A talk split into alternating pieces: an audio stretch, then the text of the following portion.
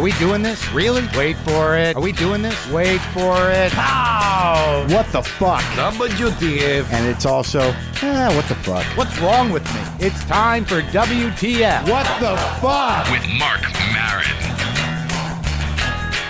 Okay, what the fuckers? Thank you for coming. I'm glad you're downloading my podcast. I'm glad you're all enjoying it. If you're on the treadmill, be careful. If you're on public transport, try to stay clean. Do not get sneezed upon. Welcome to the show. I'm very excited about the show because we're going to take a little departure from what we usually do and talk to my friend Sam Lipsyte, who is a brilliant writer, a novelist. I don't know if you've read his books, but you should. He's going to be here, also very funny. And we're also going to be talking to um, Matthew because Matthew's sitting here right now and he's going to try to keep his mouth shut until a few with Matthew comes. We'll see if he does that. All right, look, I've got this problem, and this is a what the fuck problem because I've been doing it all of my life.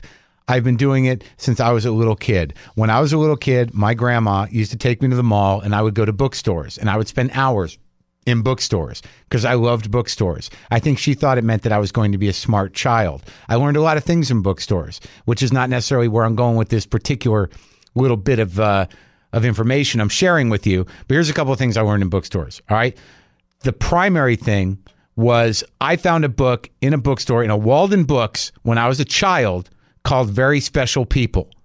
All right, Very Special People is a book about freaks. It was about circus freaks. It was about the history of circus freaks. It had pictures of the mule faced lady, of Prince Randian, the guy who had no arms and no legs and lived in a bag, of Johnny Eck, who had who had no legs but could walk around on his hands, and also he was a conductor and, and did other things, of Siamese twins. And it blew my mind so far open I couldn't even manage it. And I became obsessed with circus freaks. And I think one of the reasons is is they were people that couldn't help but be marginalized, couldn't help but not fit in. And some part of me emotionally resonated with that. All right. So it got me so obsessed to the point where most of my life I was sad that I wasn't going to be able to see a circus freak. And then the miracle happened. The Albuquerque State Fair, when I was like 12 years old or 13 years old, Ronnie and Donnie, the only living Siamese twins, I was going to have my moment where I could go see them. They were at the Midway at the Albuquerque State Fair. And I bought my ticket and I walked up and it was like a living room in a trailer. And you just saw these two heads that were kind of tilted funny like that, like Siamese twins. And they were just watching TV. And I felt like I, I should get more than that. Like I felt like, like maybe I could knock on the window and say, "Come on, show me where you're connected. Do something." But they were just watching TV, so it wasn't very satisfying. Okay, and then they had the the the elephant footed man, the man with elephant feet. And I'm like, well, this is good enough. Not as creepy, but I'll check it out. And I go in, and there was this little man. He must have been as big as Matthew, small man. He was a small man, and he's pretty thin, but he had these horrendously disgusting large feet where the toes were all deformed and sticking out at weird places. And he was wearing a loincloth, and he was talking to people while you stood there. He's like, you want to touch him? You want to touch him? Go ahead, touch the toe. And I'm like, I'm not, I'm not doing that. But I, th- I thought that was a pretty real freak. And then I go to see. This is where I learned my lesson about about freaks. I go to see the Wild Woman of the Cajun Swamp. It said on the on the banner, the Wild Woman of the Ca- Wild uh, uh, Pygmy Woman or something of the Cajun Swamp. And I go up and I walk in, you know, you walk up a ramp and they're usually in a trailer. And literally, I walk in, I look in, and there's a woman making her bed. This little woman is just making her bed. And I felt like I was imposing. And she turned around. She had long hair. She was short. She was like dwarfish, you know? And she was wearing like a yeah, some sort of like loinclothy outfit, which seems to be the common way that freaks dress if they're wild or, or whatever.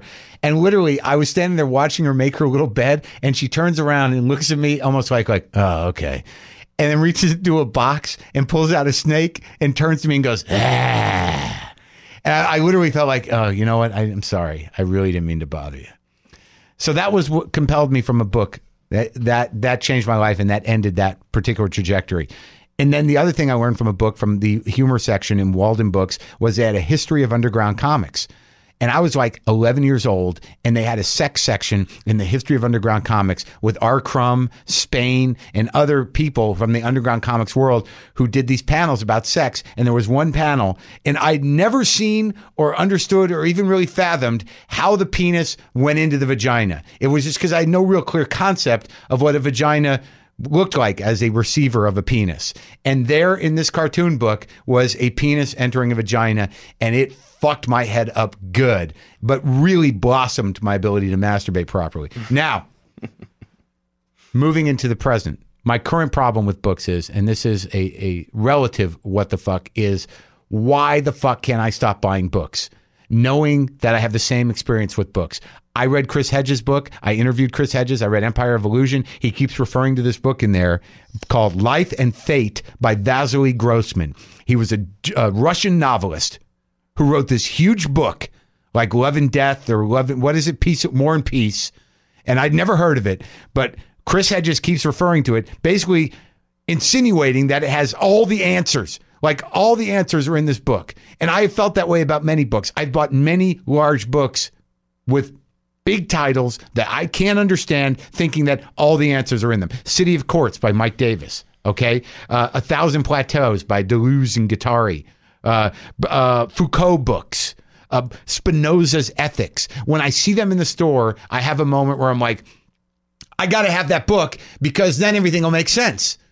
Not realizing that there's no way I can assess what's in that book. It doesn't matter. When I buy it, I feel good. I bring it home. I'm excited. And it was this behavior that made me realize that I'm addicted to books for a very specific reason. Because I underline, I, I, I engage. And I have books where, like, I get the highlighter out, dude. I have a book, a, a copy of Plato's Republic from from college. I think everything but the pronouns was underlined. So I get into this book and I'm underlining and I'm underlining, and I've got hundreds of these books with these big titles, big fat books, and they're on a bookshelf in my garage. All of them have bookmarks at page 15 to 20. Now the arrogance of that is is twofold, if I can use the word twofold. You just give me the finger. No, I said twofold with two fingers, That, Matthew. that the middle was more prominent. Twofold. did- All right. Yeah, I'm. I'm. I'm I being giving sensitive? You, no, I'm giving you the middle finger because you're you're nodding your head and you're just like, okay, Marc's doing his thing. Yeah, I'm waiting. Listen, I'm waiting for you to. Yes, listen, I'm Yeah. going to. All of them have that that bookmark at page 15 to 20. And the arrogance of that moment is that is the moment in a 400 page book where I said, oh, I get it. I get this. I understand. There's no reason for me to read the rest of this book that may have taken 15 to 20 years to write. I understand. I've got enough. I read everything like a self help book. Doesn't matter what it is. And then I realize that I'm addicted to books because I don't retain much. I just look for things to spark my little brain, right? It's not that little. You don't. You know, No, nice to but, yourself. but but what I'm yeah. saying is that while I'm reading it, okay, it feels like I'm thinking it, and that's enough. That's the high. But still, I have all these books. I walk into bookstores now, and I walk into my garage, and I literally feel like I'm being bullied by my books. If I walk into a bookstore, literally, it's like, "Hey, stupid! What? Come on! What? what take a take take me home! I got all the answers. What's up, dummy?" That's how I feel when I walk into a bookstore, and I get exhausted. I think that You know the books aren't really saying that to you, though. No, of course not. But I feel this way. I feel overwhelmed in store. Like I think that they should have a cot at Home Depot. That there should be a place available for for people who are maybe just going in for an outlet or an extension cord, and you walk in, you're like, oh my god, the possibilities are overwhelming. I'm exhausted. They should have like a like you know at concerts where they have the the tent where you go if you take too much drugs. There should be what is that called? The Brown acid tent, No, it's got another tent. It's it, but they should have hospitality. yeah, they should have one of those at Home Depot. Just the the overwhelmed amateur tool guy tent. I just want to say something. Yeah, I'm five nine. yeah. Not. It's not that. It's not that short. It's average. But you're shaped. Shaped. Yeah, What? What's what sort of shape? you're you're, you're kind of roundy. Round. Not fat, but round. You you kind of you, you- Yeah. Would you say? Would you say I'm pudgy? Would you say husky? What? How would you put it? How would How would you put it if if you looked like me? How would you hurt yourself? I have looked like you. And so, how did you hurt yourself? I called it fat, You know, I've been skinnier. I've also been fatter. but I don't say. I'm not saying that you're fat. I'm saying that when I've what been- are you saying? I'm saying that when I've been where you are, I've thought I was fat, but I would say Yeah. you're just pudgy. No, I, you know, I think I'm fat. I don't. I don't think I'm unattractively fat. I, you know, I still get women. Maybe wo- it's a certain caliber of women. I don't know. You work it. You Yeah, I work it. I make it work. You I'm also funny. At least that's what they tell me after I apologize for not satisfying them. They said, "Well, at least you're funny." No, I think you're funny, and I think that you have a persistence that women probably find um sympathetic. Oh yeah, okay. I think that probably accounts for something in this world. You know, I want to say something about the uh, circus freaks. Yeah. I really feel like that gives me some insight into you, and I think it's beautiful that that was the sort of epicenter of something for you. Because if you think about it, you basically became a circus freak, except for that your fascinating deformities on the inside. Yeah. So, yeah. so you kind of you kind of reached your goal. Your dream is true. My inner lady is bearded. Exactly. And we've met your inner lady. we have? Yeah. This is so gay. At least you haven't requested that I be a woman yet on this episode. Right. Do you want to show me your feet? Your feet are regular sized. All right. I'm five nine. Look, it was just something. It's something that happened to me when when I was a kid. I was just using you because you were in the room as an example of size. The guy was actually a little smaller than you, and he was thinner than you. But nobody can see that on the podcast, Marc. Right, so well, I just explained it to like him. do you, you know, do you want me to touch your feet? You want me to touch your feet? Actually, my feet are freakishly small. Well, there you go. So you're completely different than the, whatever I said. All right. I have high arches. That part is true. Well, then you're a freak.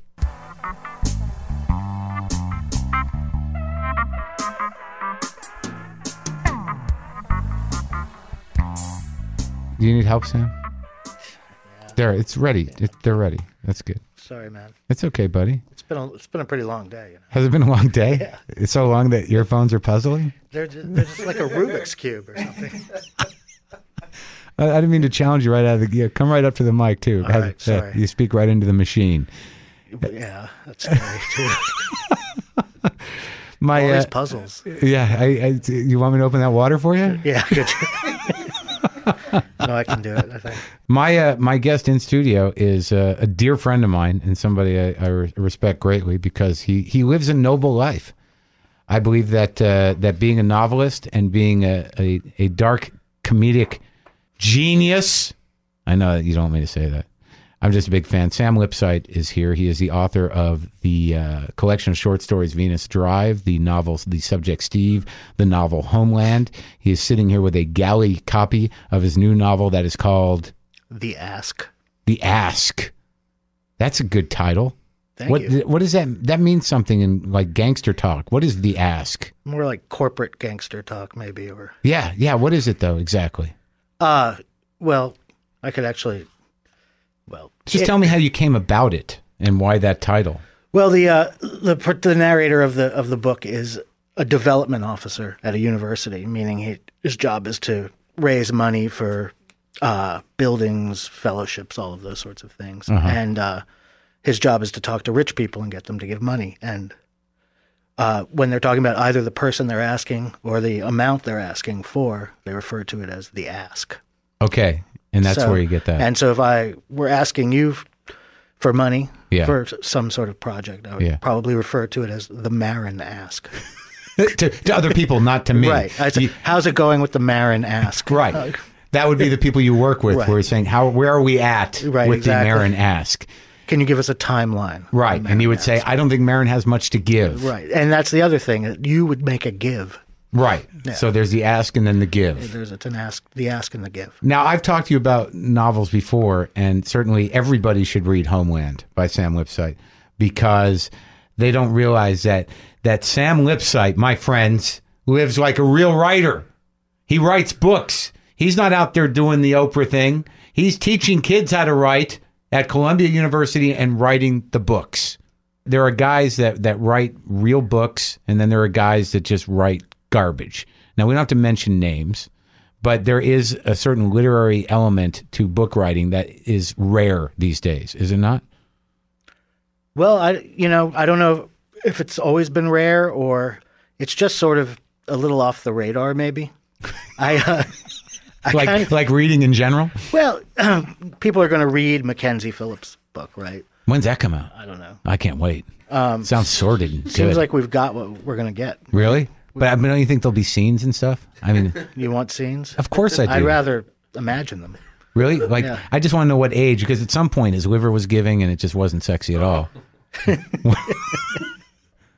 um, Where were we? We were at um, literature and uh, whether it, Well, I, you know, I wonder if maybe I have a fantasy that 20 years ago, 30 years ago, you went to a party, say, and I fantasize about these parties too. You know, all the things that happened at them. the But- ones thirty years ago, the ones that happened. but not the one where Mackenzie and her dad were at, well, they were upstairs. it was a mix of artists and musicians.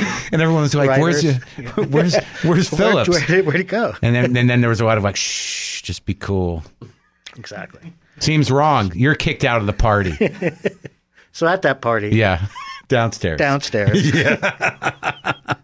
you know, everyone's talking about the the latest record or Yeah. movie of consequence. Yeah. And also the book. Right. And I feel the book has sort of fallen off the shelf there. No one really needs to talk about the book at the party anymore. Well, I think consequence in general has fallen off. Maybe that's I mean, true. what the hell they determine consequence on? It seems that, that once everyone became so astute and in tune with the business element of all these different mediums that you know that has infiltrated the dialogue of what consequence means. It's like even if it's an indie movie, people are still going to be talking about numbers. Nobody really talks about literature in a lofty way or film in a lofty way, except for my friend Matthew, who we'll talk to later. I mean, they talk about books and movies you've never seen before or heard before, Right. And that used to be important when I was younger, but it should be important to everybody now. Well, and I, you know, I want to say this with the caveat that I think it is important to a lot of people and a lot of people I teach and work with. There was a it's still time- very important. Right, but there was a I'm talking about an industry that that sort of Right, but what I'm saying is, at the same the same time as that party, you this wouldn't be uh, unusual to hear. And now tonight on the Johnny Carson show, Norman Mailer. right, exactly. Where? How come you're not doing David Letterman? I don't know. I'm the only one in this room not doing David Letterman. I well, I haven't done it in a while, but uh, but like I think that you write in a way that the, the weird thing is is I think a lot of people don't like the one thing. I borrowed a book of yours once. You didn't buy it? No, not not one you wrote. Oh, okay.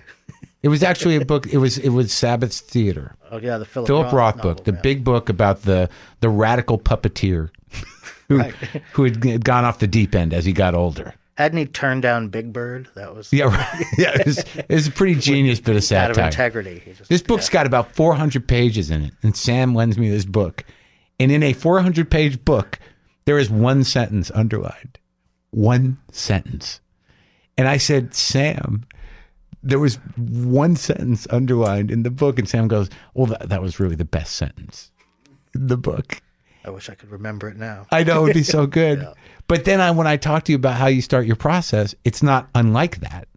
It's not unlike you start, you know, I, I've asked you when you've started novels, what's it about? He's, you're like, I don't know, I'm working around these two sentences. And that's Yeah. where it sprouts from. How does that process work? Well, I don't use outlines or anything like that. I just sort of start, and I really believe that you get to weird places by not trying to plan ahead. I think we spend most of our time thinking about what's going to happen in the future when Right. we get to the party. or the one we missed 30 Right. years ago? Right. That's the That's the other half but, of our thinking life. But uh, So the active So- part of writing the novel is not knowing well, for me, the happening. first draft is figuring out what I'm writing, Right. figuring out what it is, what it's trying to be. And these characters sort of sprout as you write them along, and they do things where you're like, "That's sort of surprising that he did that." I, where did that come Yeah, I from? mean, I'm always a little leery of the oh, the character just ran away with the book. I didn't. Yeah, know. yeah. But uh, yeah, things start to happen, and then you you take a lot of wrong this in this process. You take a lot of wrong turns, and you slam into walls, and and and you lose years of your life. yeah. do, do you have to actually say like apologize to your character as you delete I'm chunks? sorry, man. Just- I couldn't have It you in that situation. It didn't work out. it's awkward. So the new book is it now Homeland? I don't know how you would uh, describe Homeland because it was a, a hilarious book to me because it was about uh, what was the first sentence uh, of Homeland? well, it sounds really egotistical reciting the first sentence of an old novel, but it's confession time, catamounts. And then and then he says, doesn't he declare that uh, I did not pan Right, out? exactly. And it's about a guy who didn't pan out. And he's uh, living at his parents' house in New Jersey, isn't he? Or No, he's got an he- apartment. He, did get out of his parents' house, but Right. he's living in this. He's kind of a border with this strange Holocaust denying woman. It's and it's it's a celebration of a type of disappointment that is very uh, common to all of us, and what comes from that. And this book is is it that guy now older? yeah, well, I don't know if that guy could have gotten to this place, but it's a sim- maybe that guy is a roommate, college roommate or something. And But, this takes place at, at a college. um, well, part of it does. He he, most of the action doesn't take place at the college at all, but his job is to uh, raise money for the arts program in this at this college, and uh, he's on. He loses his job in the first chapter, but he has a chance to win it back if he can land this big ask who, it turns out, has sort of orchestrated the whole thing for him to work on the the ask. Is it's his old friend from college who's enormously wealthy and manipulative. So he's toying with him. Well, it seems as though he's toying with him, but there's actually a darker reason. Ooh, I just did a Merv Griffin. oh, ooh, that sounds wonderful. I'm just really summarizing what's on the back that the, the publishers publishers wrote that. I don't know. So, are you going to read now for us? Um, Do you sure. feel like doing that? Sure. Where, what part of the book is this going to be from? Well, the middle, the beginning, the end? I could read could read a bit from the very beginning. Let's read the whole book. That would be great. We could take turns. Yeah. Okay. America, said Horace, the office temp, was a run down and demented pimp. Our republic's whoremaster days were through. Whither that frost nerved, diamond fanged hustler who'd stormed Normandy, dick smacked the Soviets, turned out such firm emerging market flesh?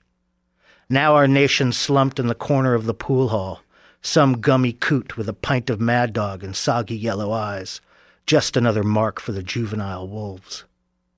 We're the bitches of the first world, said Horace, his own eyes braziers of delight. We all loved Horace, his clownish pronouncements. He was a white kid from Armonk who had learned to speak and feel from a half dozen VHS tapes in his father's garage. Besides, here at our desks with our turkey wraps, I did not disagree. But I let him have it. It was my duty. We were in what they called a university setting, a bastion of, etc. Little did I know this was my last normal day at said bastion, that my old friend Purdy was about to butt back into my world, mangle it. I just figured this was what my worst teachers used to call a teachable moment. Horace, I said, that's a pretty sexist way to frame a discussion of America's decline, don't you think? Not to mention racist. I didn't mention anybody's race, said Horace. You didn't have to. PC robot? Fascist dupe? Did you get avocado on yours? Fattening, I said. Don't worry, baby, said Horace. I like big women.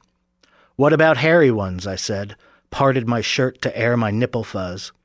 Horace let me be a cretin with him. You could call him my infantilism provider, though you'd sound like an idiot. Otherwise, I was ostensibly upstanding, a bald husband, a slab bellied father.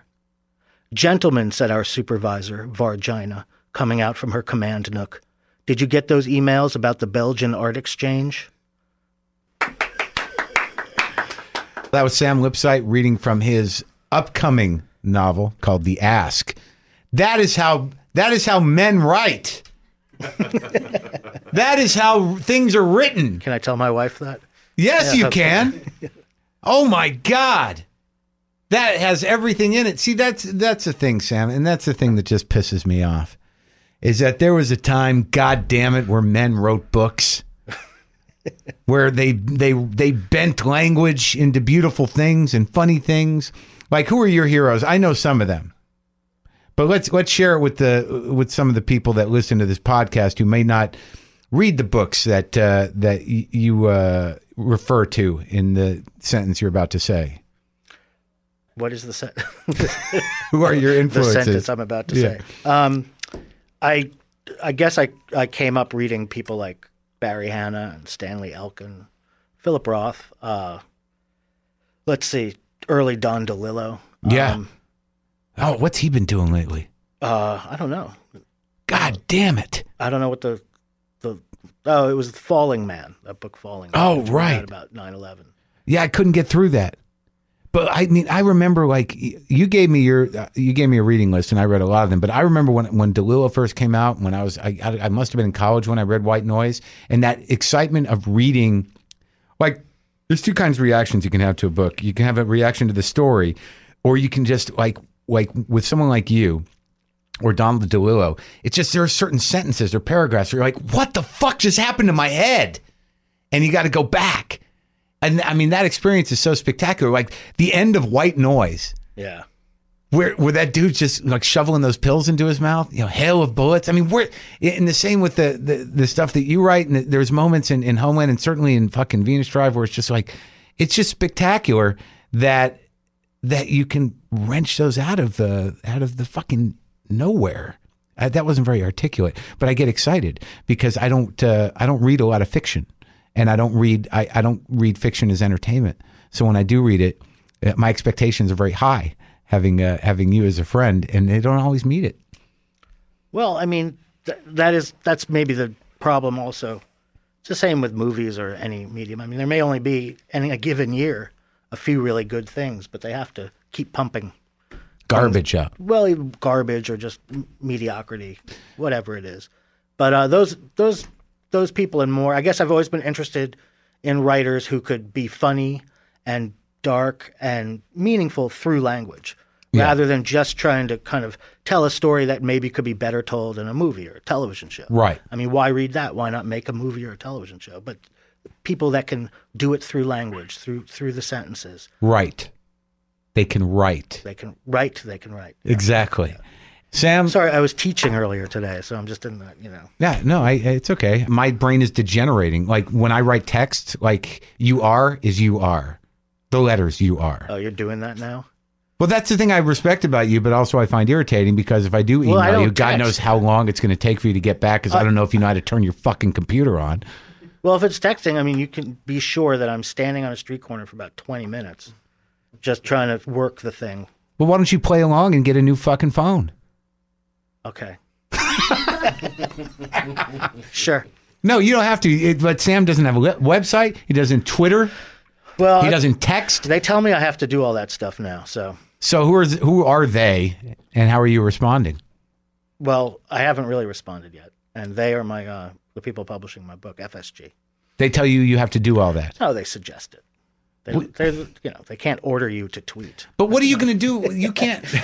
It's not that kind of society yet. It's soon, though. It's soon. Let's go around the there's corner. A, there's an unspoken force saying, right? Exactly. yeah, there- it's always right there. Yeah. It- that's the great thing about the Big Brother idea is that uh, you know Big Brother is watching us. We and that's what- internalize the yeah, command right? tweet. That's Yeah. what we pay him for. Right. Like I didn't want to tweet. I didn't want to get a. I didn't want to get an iPod. But eventually, all that spite that you have towards people with white headphones becomes, what am I missing? yeah. You know, I got to get involved in this, and then you can't stop, and it would eat up all your mind. But I, I do want to tell people that you did get a, a a Guggenheim, and what does that mean to a writer? Well, it meant a lot to me because I, you know, don't have a lot of money. So. But it, that is a grant right, that is awarded to people right. for for, Or- well, it's in the arts and also in uh, academics, so you can get it as a scholar or as a painter or as a writer of fiction or a poet.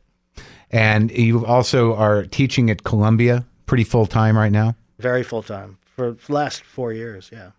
So, in other words, Sam Lipsyte is living the life of a respected author of real books, and you can you should be See, commended for when that. I'm sitting at home, it doesn't really feel that way. So Well, that's why I have you on the show to make sure people understand. I, I want to validate Sam Lipsyte on my podcast and celebrate his genius. You, you know, people who have listened to this from uh, the first episode uh, might not realize that Sam has made a cameo appearance in a story that you told, and, and this might be a time to connect it and hear the other side of the story. But you mentioned that you cried uh, on the night of the Chevy Chase roast, and that Sam was there. I was there.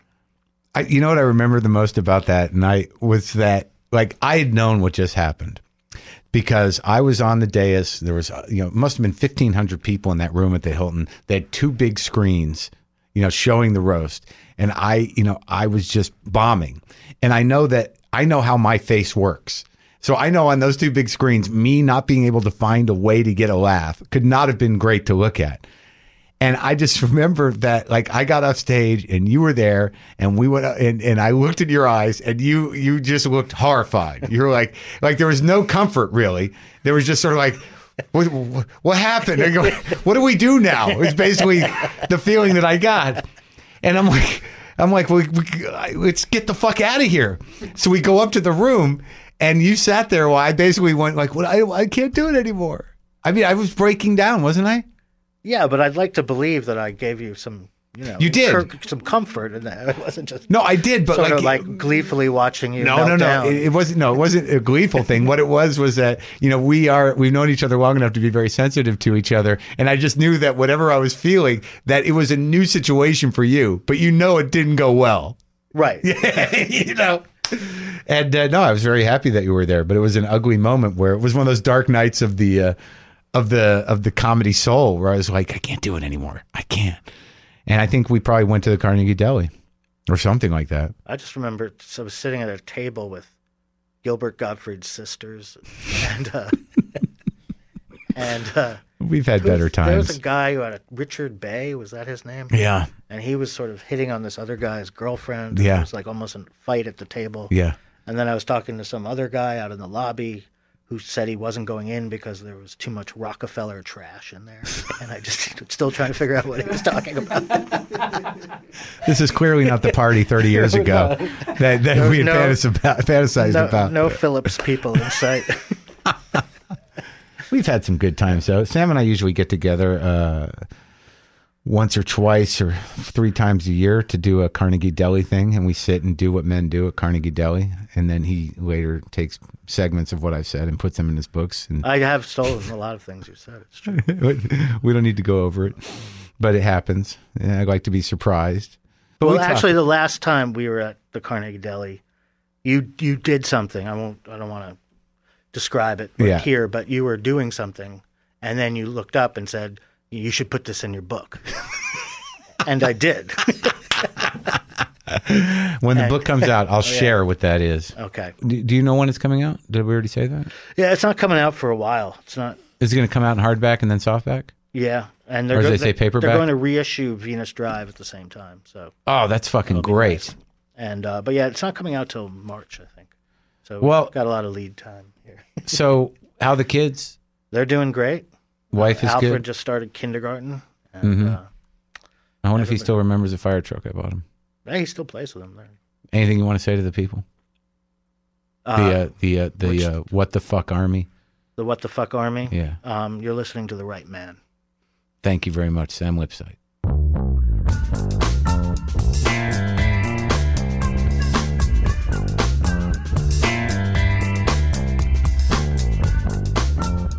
Oh God, I don't know what it is today.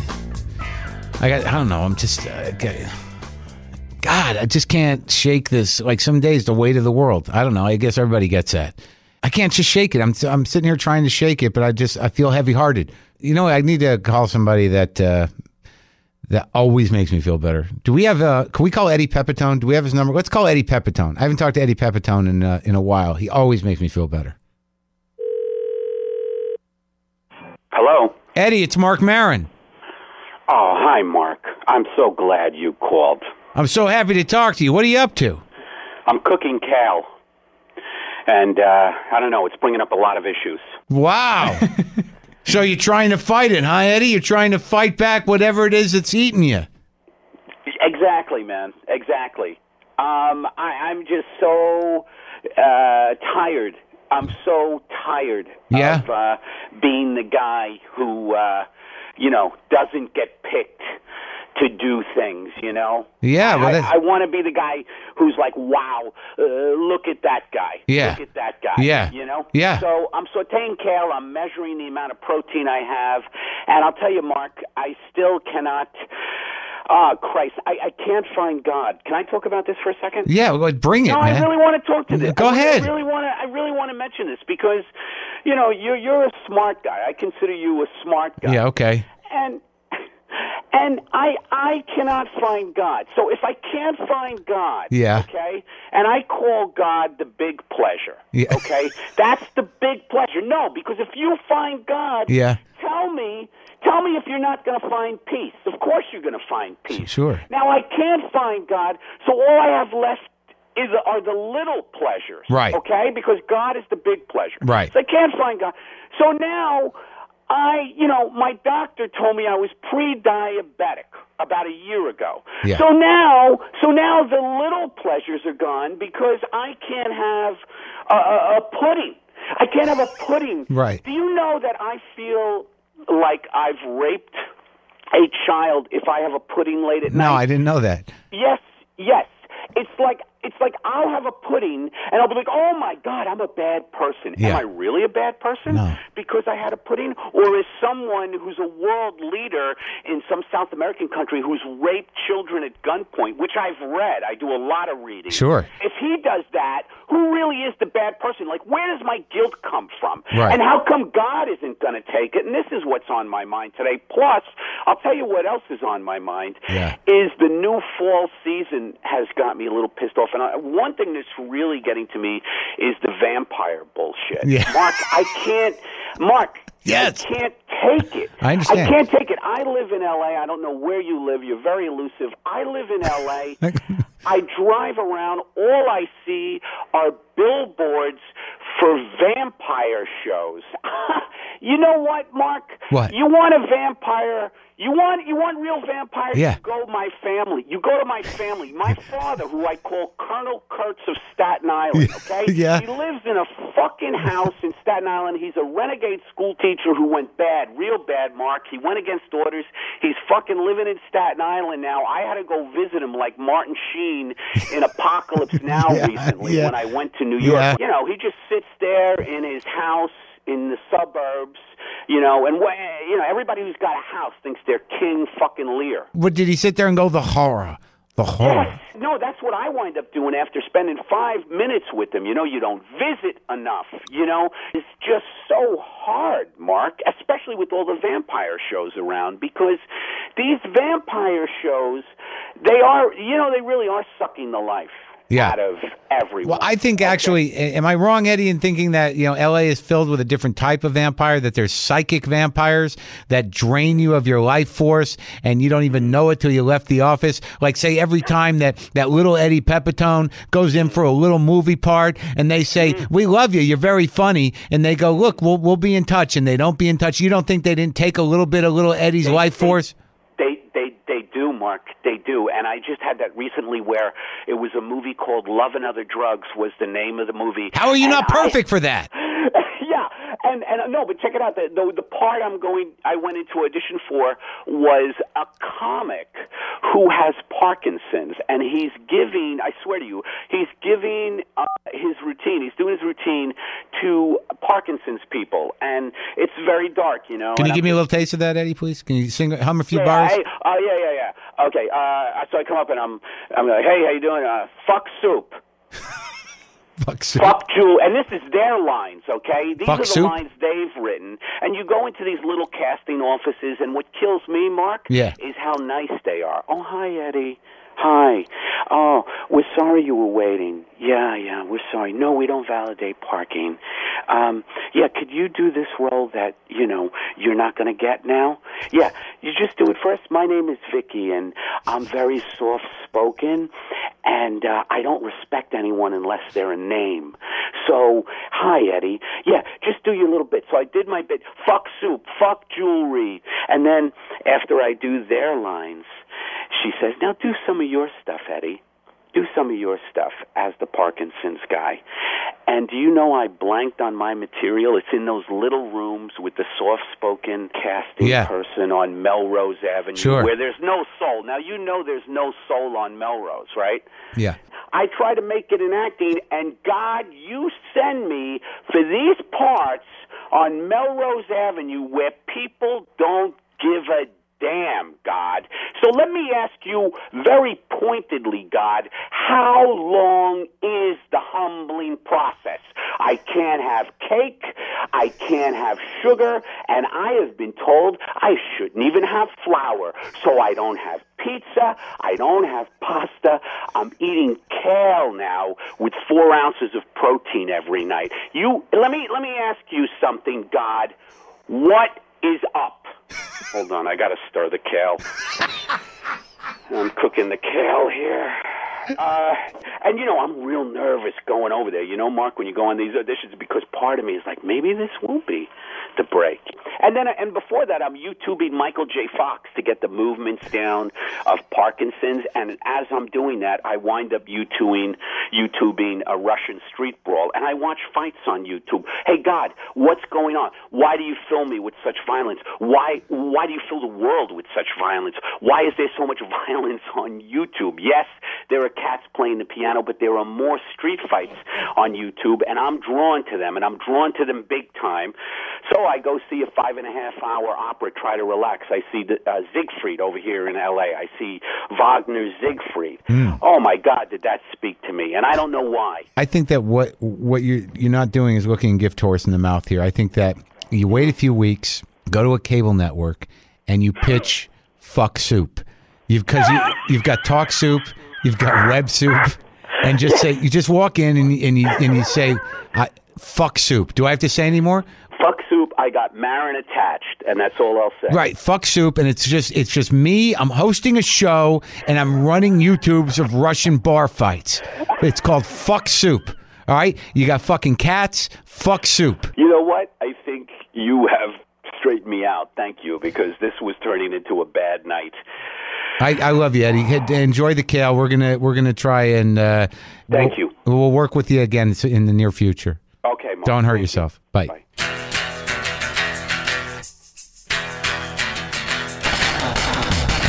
I want to thank Sam Lipsyte for coming by. It's always a pleasure to see someone who is that brilliant and also doesn't Twitter or Facebook or any of that. How weird is that? It's like being in the room with a freak. And of course, Matthew. And I'm glad Eddie Pepitone was there for me as well. I will be in San Francisco October 8th, 9th, and 10th at the Punchline in San Francisco. Did I say San Francisco enough? Did I say the Punchline? Punchline in San Francisco. Talk to you next time.